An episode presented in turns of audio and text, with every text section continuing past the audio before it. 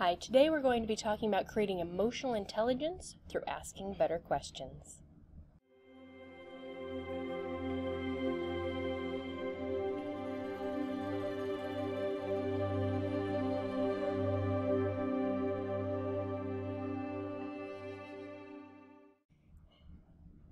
I wonder if you've ever had the experience where you your mind tells you one thing but reality is telling you a different thing. Or maybe your mind is mind reading into what you see on someone's face, but you're wrong. Or maybe even you've had an experience where you have an emotion and you take that emotion for real. I wonder if you know that your body doesn't create your emotions, you do. And that the emotions that we have are not hardwired into us, they're created in the moment. And I also wonder if you know how much your past experiences create your present reality. But we know that the past doesn't equal the future, right? How you predict the future is up to you. How you live this moment is up to you.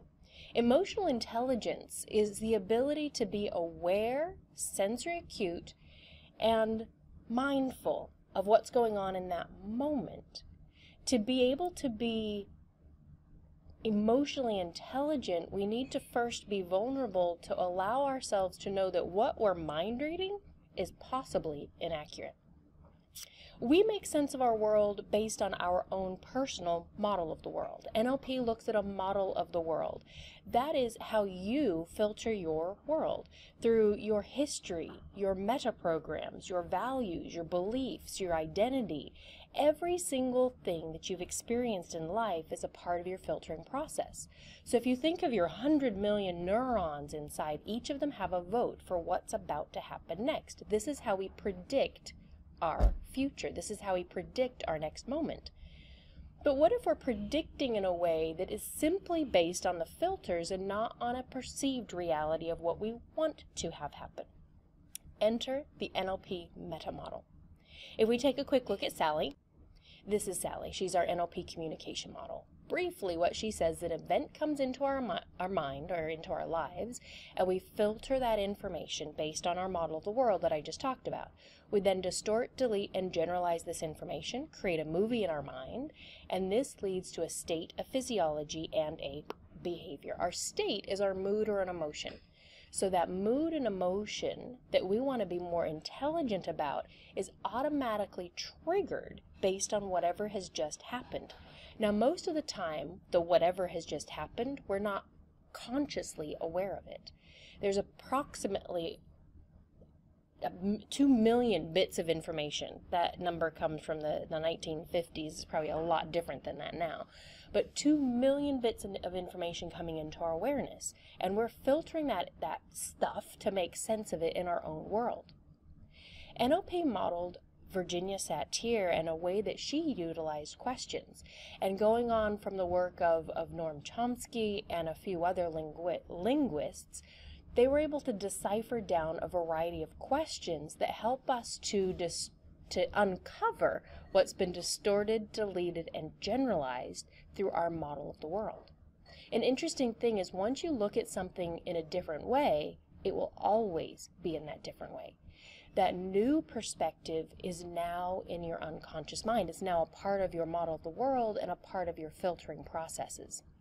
For example, if you notice that you were really, really uh, nervous before giving a presentation or speaking in a meeting or doing a test, then what has just happened is whatever's going on physiologically you are connecting to and making meaning of it. You're predicting what it means because your brain has already predicted that moment. But if we could come back and look at the meta model, and here's a few questions from the meta model, and we start to ask questions. What specifically does this mean? What else could this mean? what's important to us about this. We start to uncover information. And what if we find out that it's not nerves and nervousness and anxiety, it's excitement. It's excitement to share what we know or to share a concept or to speak up in the meeting or have our voices heard. And all along it's been excitement, but we term it as anxiety.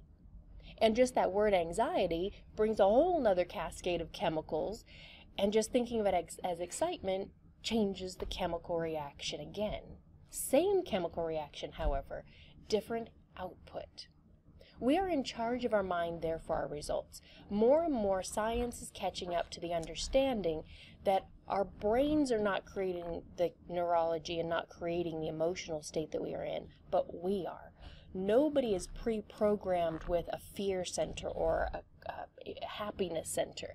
It's all the cascade and the connections of various chemicals that our brain creates in the moment of what's happening.